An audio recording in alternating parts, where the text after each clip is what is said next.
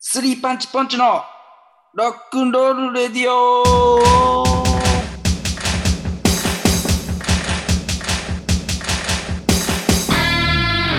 やっぱり今こそ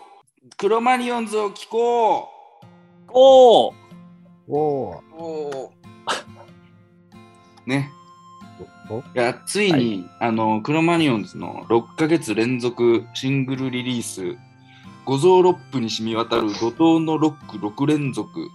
シックスロック大作戦、その名もシックスキックスロックンロールが完結したんですよ。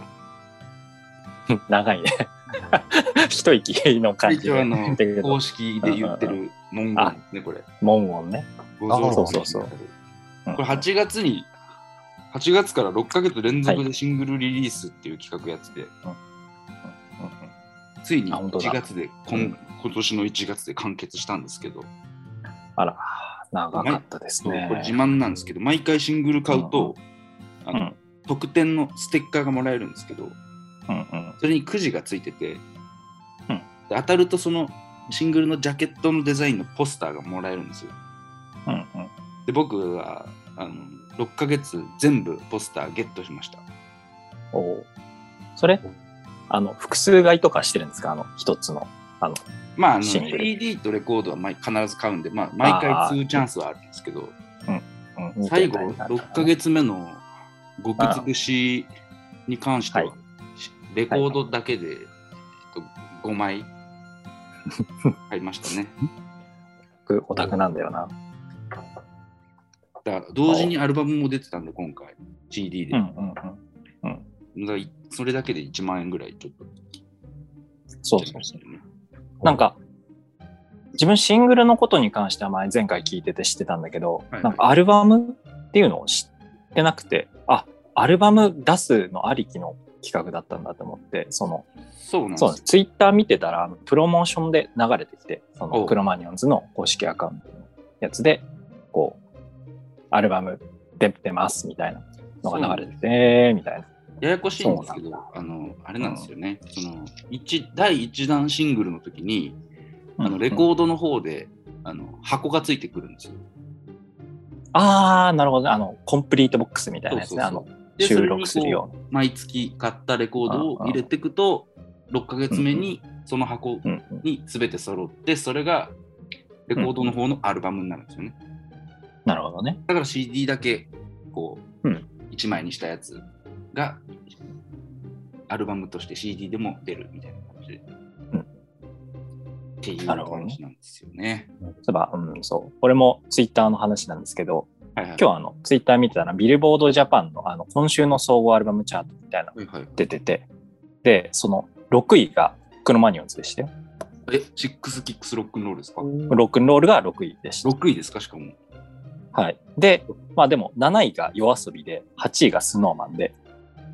じゅういがにじさんじ、あの VTuber のやつとかなので、あもうあすごいって思いましたね。すごい。あの変によんいとかよりろくいの方がいいですよね、シックスキックス。そう。いや、なんか、いい数字だよね、ろくっていうのは。いい。すごく、いい数字だから。いい数字。そうそうそう。うん、いや、いい。ね、このラジオも、はい、ポッドキャストも、うん、やっとだいにかいですけど。はい、そうですね。もう、なんかお便り来てるっぽいんですよ。はい、あ、そうなんですね。あ、これ、僕があじゃあベンチさん読んでもらっていいですか？はい、じゃあちょっと、はい、これですか？これこれ読めばいいですか？そうですね。あのー、お便りをね、あのー、いただいたんですけど、それを読む前にね、あのこの間あとちょっと面白い話の小話をしようと思うんですけど、あのー、ぜろかいめ自己紹介と、はいはい、あのー、シャープいちの内容がもうすでに上がってるので、まあ、聞いてくださってる方は聞いてくださってると思うんですけど、その実はあのぜろかいめといっかいめっていうのはあの同日同じ日に撮ってるんですね。夜中にね。で、うん、そうそうそう、夜中に撮ってるんですけど、そのそれを撮ったそのその日の話なんですけど、そのツイッターのあのスペースっていう機能があるんですよね。でそのスペースの機能っていうのは、まあ基本誰でもこう自由に出入りできて、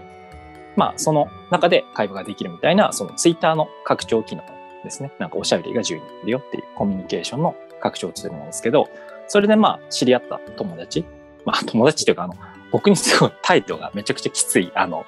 おい、便器みたいな、お前なんで便器っていう名前なんだよ、みたいな。便器っていう名前やめろよ、みたいな。あの、態度、態度がとにかく僕に対して、あの、でかいっていう、あの、感じの、その人がなんかこう、結構態度の強い感じで、お前、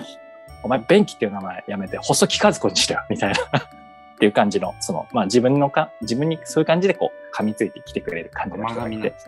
そう、甘噛み、甘噛みしてきてくれる、こう、お友達がいて、まあ、その人とこう、そのラジオを撮った当日に喋ってた時の話で、その会話の流れでその全然違う人が、なんか出身の話とか住んでる場所の話になって、まあ、とある人がこう、いや、俺は横浜に住んでてさ、みたいなことを言ったんですよ。うん、で、これ、なんかこう、甘噛みしてきてる感じのコミュニケーションを取ってるから、それミシェルガンエレファント化しましょうとかと一緒じゃんって言ったら、誰だよそいつみたいな反応が返ってきて盛り上がるかなと思って、その横浜でみたいなことを言った時に、それミシェルガンエレファント化しましょうとかと一緒じゃん、俺の友達なって言ったら、あの、その、さっきまで急にあのきつい態度で当たってたその友達が、え、待って。ミシェルガンエレファント化しましょうとかって、あの、ミシェルガンエレファント化しましょうとかみたいになって、ええ何何何みたいになって、えどういうことみたいな。こっちも困惑するじゃないですか。そんな知られてるはずないからミシェルガンエレファント化しましょうとか、えどういうことって思ってたら、なんか急に、えもしかして、あの、エレカタリスナーみたいな感じの反応をしてきて、ミシェルさんと、その、タウンピロさん、そこの、まあ、子さん、子さんのハガキ職人なんですよ。な、何年何年くらいですか？でもじゅうねん。でもじゅうねん、ちょうどじゅうねんくらいですね。ああ、そうそうそう。そうそうそうそう。っていう感じなんですけど、まあその、ミシェルガンエレファント化しもとこ、化しましょうとこじゃんっていうふうに言ったら、えみたいな混乱して、お前ってもしかしてエレカタリスナーみたいな感じで来たから、いや、俺はにしゅうかんまえから聞き始めたけどみたいなこと言ったら、お前バカって言って怒られて、バカお前みたいな。なんで聞いてないんだよみたいな。っていうか、なんでにしゅうかんしかエレカタを聞いてないやつが、みたいな感じでこう来たときに、いや、まあまあまあ、うん、いや、でもミシェルガンエレファント化しましょう男も友達だし、タマキンピロリロも友達で一緒にラジオ今日撮ったよ、みたいな話をしたら、へーみたいな、どういうことみたいな感じになってて、実はその友達が、その、俺じゅうねんぐらいもうずっとエレカタ聞いてる、みたいな感じの、そのヘビーエレカタ、リスナーだったんですよね。うん、昔からの子さんの。うん、で、まあなんかでもその本人はその、はがき投稿とかしないし、つぶやいててもしないけどずっと聞いててみたいな、こう感じでなんかすごいそっから、え、なんでなんでみたいな、どういうことお前なんでみたいな、にしゅうかんまえから聞いてる人間がどうしてそんなみたいな、なんでその二人と友達でラジオやることになってるの意味わかんないみたいな反応されて、そうそうそう。俺もわかんないんですけど、意味わかんないみたいな反応されて、反応して、なんかそれまでずっとおい便器みたいな感じだったのが急にこう態度が変わって、なんか、あの、そこからスッとなってこう急に、いや、すいませんでした、便器さん。いや、本当にごめんなさい、みたいな。いや、でも本当に便器っていい名前ですよね、みたいな、こう急に仰々しい感じの態度になって、へこへこし始めたんですよね。それでこうなんか、あ、なんか、すごい、すごいんだ、ミッシェルさんとタンピロさんって。なんか、そう、だから全くこう、普通にこう、会話してる中で、こうなんか、ただの普通の、なんか、友達ぐらいの感覚でいたから、なんか、そんな、絶対つ、つながりようがないじゃないですか。なんか、全然その、つながってない人のことを、その風に言って、その反応されると思ってないから、え、ミシェルガンエレファント化しましょうとかってそんなすごいのみたいな。ミシェルさんってそんなすごいのみたいなこと言ったら、お前バカもう本当にミシェルさんっていうのはあのすごいんだから、みたいな。俺は文章を書く、その、その人は仕事が編集の仕事をしてて、文章に携わる仕事をしてるんですけど、お前、俺は文章をな、あの、いじってる、そういう仕事をしてるんだけど、本当にあの、ミシェルさんとタマピロさんの文章は本当に違うのみたいな。ちゃんと読まれるように、こう、あの、ラジオのその投稿用の文章としてちゃんとやってて、本当に完成度が高いのみたいな。もう、俺はさ、みたいな、その、坂本龍一と仕事でやりとりとかをしてるけど、坂本龍一とその、メールのやり取りとかをしたりとかしてても全く何も興奮しないけど、今猛烈に興奮してるみたいな感じであの興奮してて、えーみたいななんかあそういうことってあるんだみたいな、そのなんていうんですか、その前回も言ったんですけど、このラジオってそんなたくさんの人に聞かれてるようなラジオじゃなくて、全く無名じゃないですか、うん、あの全員ね、こう無名な状態でその反響が返ってくる、そんないちねんとかにねんやってても下手したらなんか返ってこないかもしれないじゃないですか。けどなんかそのラジオを撮った当日にそのそのミシェルさんとタムピラさんとラジオを撮ったっていうことで、そのえやばいやばいみたいな反応をされたのがあの面白すぎてあそんなこと人生であるんだみたいな感じになりましたね。俺らが出会ったことないぐらいのレベルの人じゃない、なんかそうそうそう。だからそのレスポンスみたいなものって返ってこないかもしれない、さっきも言ったけど、うん、けどそれがもうあのラジオ撮った当日にすごいめちゃくちゃ気持ちいい形でこう他人のあの虎の意をなんか借りるみたいなじゃないですけど、こうまあ俺のこう実力じゃないけどこう一緒にやってる人のネームバリューでこうペコペコされてその本当にだからお前細木数子に名前改名しろみたいなこと言ってた人がなんか急に取引先の目上の人扱いみたいな感じで、いや本当にすいませんでしたベンキさんみたいな、今後とも仲良くしていただけますかみたいな反応をされるっていう、あの露骨にね態度がめちゃくちゃ変わるっていう体験を得たっていう、あのすごいなかなか得られない気持ちいい体験をしたんで、あのこのラジオもうあの撮ってるにかいめですけど、にかいめにしてめちゃくちゃあの撮っててよかったなっていう気持ち良さがあったという小話ですね。世界一狭い範囲にしか運用しない運動がめちゃめちゃ効いちゃったそうそうそうそう、だから極極小極小のあれですよね水戸黄門だから絶対に効かないはずの水戸黄門の印籠がめちゃくちゃ刺さっちゃったっていうそうだからコインいちまいめで当たっちゃってるからね。そうそうそう、だからそうそうなんだよ。だから比較対象が坂本龍一なのがバグってるんだよな。そうなんだよなそうまあ教授もねいい人ですけどね強引にあれでクロマニオンズにつなげると、その坂本龍一とヒロトは一応曲出してますからね、はい、あ手広くやってんね。へえ手広いな教授。えー、そうそうっていう小話なんですよね、うん、あのまあ小話ってちょっと長かったんですけど、だから変な話ですよね。そう変な話だからこんなだってこ の, この人たち無名じゃんっていうだからねなんですけど、でもなんかちょっとそのことがあって、その今はもうないですけど、そ の, そのことが起きてからいっしゅうかんぐらいはミシェルさんとタンピロさんのことはすごい人なんだなってちょっとあの思ってたっていう。もうないんかい。もう、もうないよ。もうないよ、だって。もうちょっと持続してほしかったな。ないよ。っていうのそれが起こる前どう思われてたんだっていうのがやっぱ。そうですよね。いや、まあ、いや、あれだよ、気の合ういい友達。そうそうそう。それが一番いい友達。そう思われるのが一番いいよ。気の合ういい友達。はい。っていう。あ、そう。で、本題に戻って、お便りを話せてるんですか？お便りね。そうそうそう。じゃあ読みますか。はい。はい、えー、ラジオネームキャップチンチンさん。あ、なんちゅう名前だ。まあいい。いいはい、えー、キャップチンチンさん。えー、タマピロパンチさん、えー、ベンキパンチさん、ミシェルパンチさん、こんばんは。こんばんは。はじめまして、キャップチンチンと申します。えー、お三人のお三人お三人のユニット名のスリーパンチポンチ、ネーミングセンスが最高ですね。ありがとうございます。もしかしてタマピロが考えたんですか？何をビスしてんだおいとのとのことです。はいっていうことなんですけど、はい、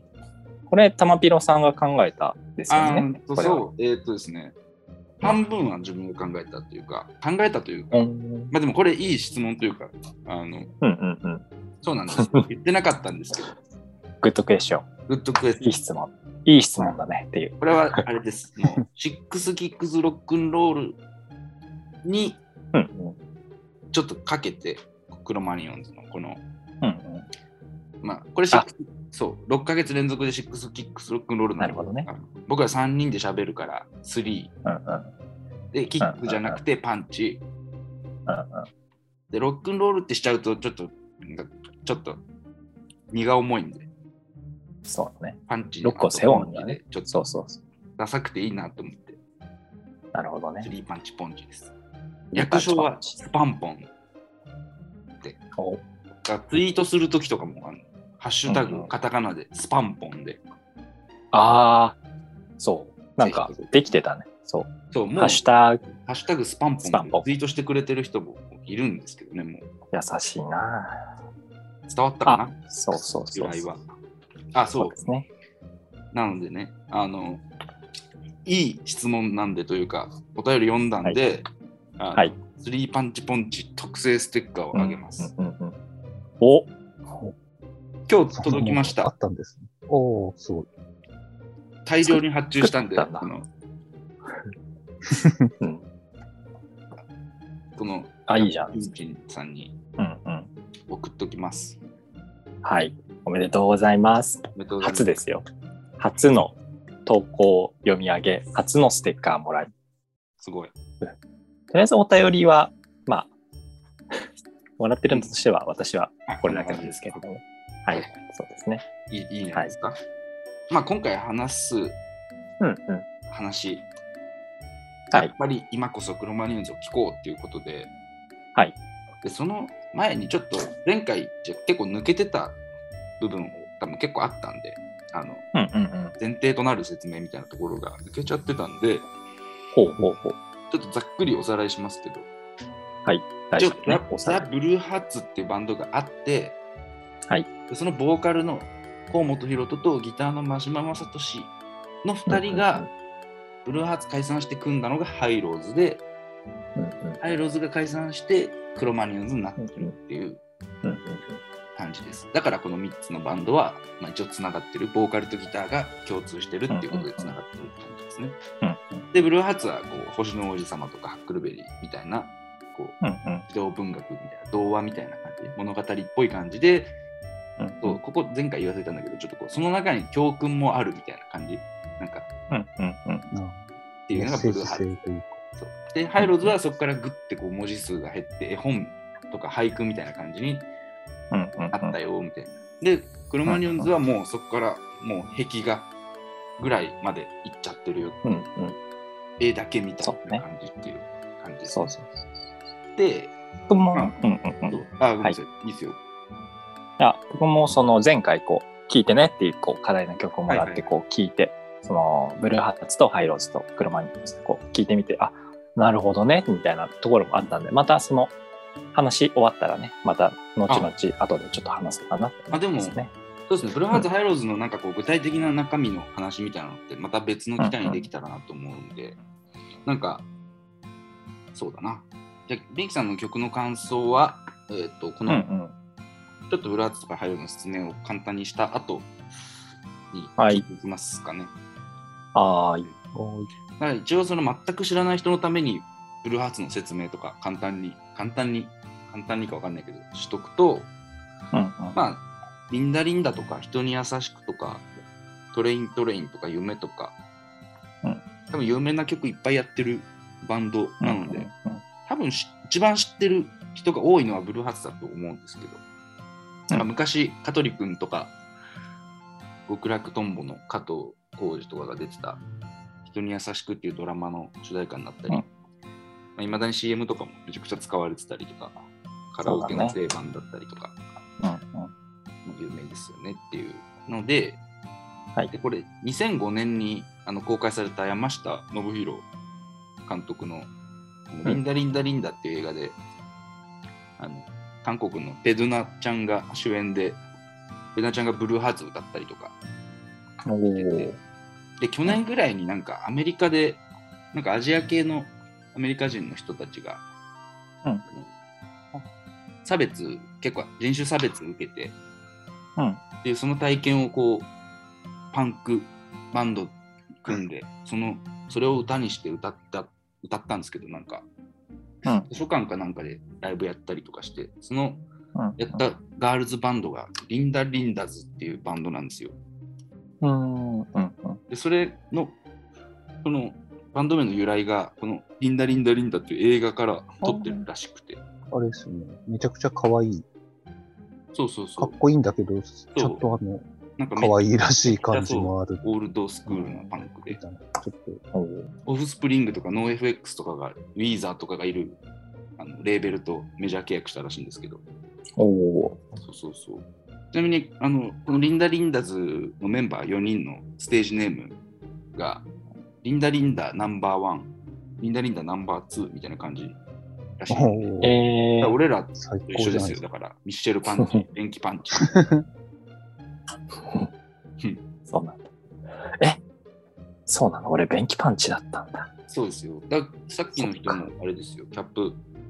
キャップチンチンパンチです。ああ。じゃあこれからは投稿者もそうですよ。投稿読まれた人もパンチをもらうという嫌な嫌なだけじゃないトライブな嫌なトライブだ嫌なトライブだな。なんだっけ一族システム。話を戻すとその、うん、最近 YouTube でやたらそのブルーハーツの映像を見る外国人のリアクション動画増えてるので。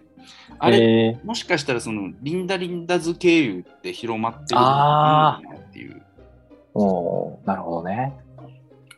あと去年にせんにじゅういちねん末ぐらいに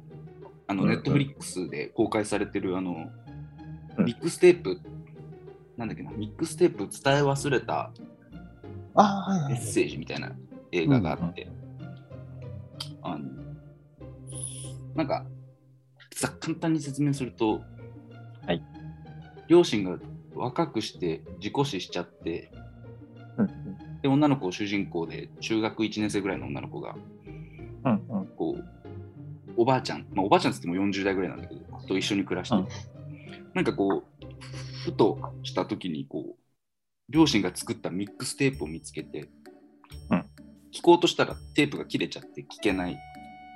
でも自分に何かメッセージ残してくれてんじゃないかっていうんであのそのインデックスを頼りにいっきょくずつこう集めていく、うん、でミックステープを完成させていくっていう、うん、こうでそれを経て成長していくみたいなこう映画なんですけどそのミックステープ の,、うん、のにきょくめがあのリンダリンダなんですよね、うん、おーすごいまんまリンダリンダそのまま流れてて、うんうん、なんかそろそろなんかリバイバル的なことが海外から起こるのかっていうシティポップリバイバルみたいな流れで今ねシティポップめちゃくちゃ人気だもんね。 そ, その竹内まりやのさやつもなんか最近またその新しくこう エムブイ が出てて、うんうん、海外の人向けみたいなので、うん、そうそうそうなんかシティポップは今来てるみたいですよ。すごいよね。レコードが高くなってるって言いますね。いやめちゃめちゃ高くなってる、えー、そうなんだ。なんだっけ山下達郎なんだっけゴッドファーザーって言われてる、うん、シティ、うん、ゴッドファーザーオブシティポップみたいななんか、うんうん、知らないけどギョギョシーなギョギョシーな全部すごい、ねえー、まあちょっとそれちゃったけどあと一昨年にも、うんうん、君が世界の始まりっていう映画は、うんうんうん、もう割とブルーハーツをフィーチャーしてるのフィーチャーしてる。ずっとね、あのブルーハーツしてると、まだ青春ってブルーハーツなんだっていう、うんうん、まあね、良くも悪くもの部分もあるんですけど、うんうん、っていう部分もあるんですけど、やっぱり、なんだろうな、その、じゅう代の危うさとかの、青春とかの危うさ的なもののアイコンなんだな、まだっていう感じで描かれてますね。そうだね。だからまあ、なんていうのまあ、とにかくこんな感じでめちゃくちゃ有名だし多方面にもファンもいて評価も十分、うんまあ、言ったら十分されてる、うん、バンドっていうか、まあ、今更語る必要もないぐらいの感じっていうかではあるんでブルーハーツ自体はでそうきゅうじゅうごねんに解散突然してハイローズが出てくるのってこの約さんかげつごぐらいなんだよ。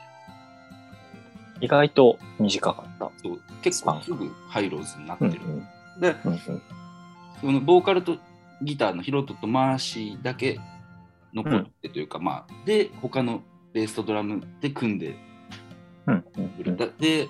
ハイローズになってるんだけど、まあブルーハーツの時から きゅうじゅうごパーセント ぐらいはこのふたりが曲を作ってるから、うんうんうん、まああんま興味ない人からするとボーカルとギター一緒だし。ほぼ同じバンドでしょって感じに、ま、見えると思うんですけど、うんうん、あのまあ結構はっきり全くの別物ぐらい別物なんですよね。うんですね。うん、まあについてはまあそれについてはちょっとまた別の時にか後で言いますけど。はい。まあ、ちなみにそのハイロードで有名なのはこの間も前回も言いましたけど日曜ビールの死者とか青春とかあのコナン君の曲に使われてた胸がドキドキとかのあたりが多分有名ですね。でにせんごねん末に解散してにせんろくねんにクロマニオンズが出てくるみたいな感じです。ブルーハーツじゅうねんやってハイローズじゅうねんやってクロマニオンズは今年じゅうろくねんめに入ってるって感じ。おお、さんじゅうご。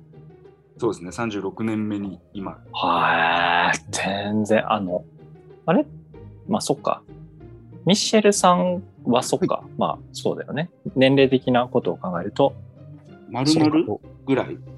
丸々ぐらいですね。だから、うん、そうそうハイローズがもろちょうど思春期から始まったっていう感じですね。うんうんうんうん、へえ、すごい。なんか、すごいな。長い。うん。すごいことだね。だからヒロとマーシーは多分一緒にいる時間の方が長いってことだよね。生まれてから。生まれてからってことだよね。うん。出会うまでと出会ってからで考えたらそうだね。すごいな。まあ、一応簡単におさらいとか説明で伝わってるかわかんないですけど、こんな感じなんで、えー、次回へ、えー、続きます。なんで噛んでるの